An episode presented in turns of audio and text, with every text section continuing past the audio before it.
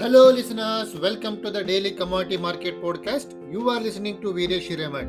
Today is 29th October 2021. Let us begin the today's market outlook with bullion. Spot gold was crawling around $1,800 per troy ounce on Friday, supported by fall in the dollar and bond yields and heading for third weekly gain. Gold prices surged on Thursday as a weaker dollar and data showing the US economy grew at its slowest pace in over a year boosted demand for the safe haven asset. Last quarter, the US gross domestic product increased by 2% on an annualized basis as a rebound in COVID 19 cases further stretched global supply chains, resulting in shortages of items like autos, which slowed consumer spending. The gold market would benefit if economic growth in the US slowed, since the Federal Reserve would be less inclined to either reduce asset purchases at a faster pace or limit the forecast for higher interest rate. On Thursday, the European Central Bank and the Bank of Japan kept their policies unchanged as predicted. On Thursday, European Central Bank President Christine Lagarde recognized increased inflation, but she dismissed market expectations that pricing pressures will prompt a rate hike as soon as next year. Investors are trying to figure out what a rapid flattening of the US yield curve means for growth prospects and how forcefully the US Federal Reserve will tighten monetary policy in the face of rising inflation. Markets are now focusing on the Federal Reserve's meeting on November 2 and 3, which will be especially important for gold following a Chairman Jerome Powell's recent statements on slowing asset purchases. Indian bullion market had showcased a mixed move on Thursday with gold ending slightly higher while silver closing with a tad losses. And for the day, MCX gold futures for December expiry is forecast to trade in the range of 47,800 to 48,100 rupees per 10 gram and MCX silver for December delivery is forecast to trade in the range of 64,700 to 65,300 rupees per kg. Moving on to the energy market, Oil was firm on Friday, shrugging off two weeks low made in the previous trading session as concern about US supply growth coupled with speculation that Iran's supply could come online following nuclear talks with global powers. Iran's Syrian nu- nuclear negotiator Ali Bagheri Khani said on Wednesday that discussions with the six world powers to resurrect a 2015 nuclear agreement will resume by the end of November. A deal might pave the way for easing of punishing restrictions on Iran's oil export imposed by foreign, former US President Donald Trump in late 2018. The US Energy Department reported on Wednesday that oil stockpiles increased by 4.3 million barrels last week, more than double the 1.9 million barrels gain predicted by analysts. According to Citi Research analyst, the substantial stock build was caused by a large increase in net crude import as refinery processing remained sluggish. Despite rising pump prices in the United States, gasoline supplies plummeted by 2 million barrels to their lowest level in nearly 4 years. Crude storage at the WTI delivery hub in Cushing, Oklahoma was its low, at its lowest level in 3 years with long-dated futures contract pricing indicating that supplies will remain low for months. MCX crude oil futures ended lower on Thursday and for the day it is forecast to trade in the range of 6150 to 6220 rupees per barrel. Moving on to the metal market. Base metals were steady on Friday morning supported by fall in the dollar against major currencies which made metals cheaper for holders in foreign currencies. The US GDP increased by 2% on an annualized basis in the third quarter as a comeback in COVID 19 cases further stretched global supply chains. President Christine Lagarde of the European Central Bank acknowledged rising inflation on Thursday, but she downplayed market expectation that pricing pressures will drive a rate hike as soon as next year.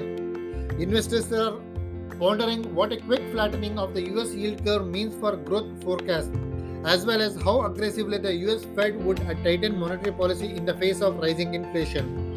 When we speak about the specific metal, starting with metal, the LME 3 month copper forward contract was trading firm on Friday, recovering from a two week low made on Thursday as the dollar punched to one month low. On the fundamentals, the relaxation of electricity restrictions in parts of China, as well as the continuing decline in copper prices, has pushed the downstream sector to replenish, and terminal sector orders have also increased. In terms of inventories, the percentage of LME cancelled warrants remained above 80% and LME stocks fell further by 1,475 tons yesterday. With the continual inflow of imported copper, premiums for high quality copper continued to plummet, making downstream purchases easier. MCX copper futures for November delivery ended higher on Thursday, snapping 5 days of falling trend, taking cues from their global benchmark. And for the day, it is forecast to trade in the range of 745 to 760 rupees per kg. Lead the LME 3 month lead forward contract studied in early Asian trading hours on Friday, advancing previous session gains supported by a plunge in the dollar against major currencies. At the present, the spot market is on a wait and see basis due to extensive maintenance. Secondary lead supply was limited, and smelters were reluctant to sell due to declining prices. Meanwhile, the market signaled a possible easing of the energy crisis and commodity market bullishness diminished. On the fundamentals, secondary lead smelters have cut their battery scrap purchasing prices as lead prices have fallen, keeping significant profit margins. As a result, smelters were still active in resuming production, raising market expectations for increased supply and dampening the upward movement of lead prices. MCX lead futures for November expiry ended higher by 1.13% yesterday, and for the day, it is likely to trade in the range of 185 to 190 rupees per kg. Zinc the LME 3 month zinc forward contract was continuing to trade near 2 week low on Friday amid fall in dollar against major currencies. The supply and demand imbalance is deteriorating because the social inventory is minimal, zinc prices are supported. Zinc stocks in LME listed warehouses increased by 1,100 metric tons in the previous trading session. The MCX zinc futures for November delivery ended higher by 1.29% at 283.75 rupees per kg and for the day it is forecast to trade in the range of 280 to 286 rupees per kg. Nickel. The LME 3 month nickel forward contract was flat with negative bias in early Asian trading hours on Friday as the market was stuck between positive and negative factors. Nickel prices have fallen in tandem with coal prices in the past two days as the coal support for nickel has diminished as coal prices have fallen. The cost here in, relates to the cost of NPI, although the cost of domestic refined nickel has a minor role in determining nickel prices. The average utilization rate of NPI in stainless steel is predicted to improve by 3% to 63% in the fourth quarter, according to the most recent calculation. Last year, it was at a high of 70%. As a result, the percentage of other nickel raw materials in stainless steel will be able to decrease. It's difficult to say whether or not there is an absolute surplus of NPI throughout the year. MCX nickel futures for November delivery settled marginally lower on Thursday and for the day it is forecast to trade in the range of 1500 to 1530 rupees per kg.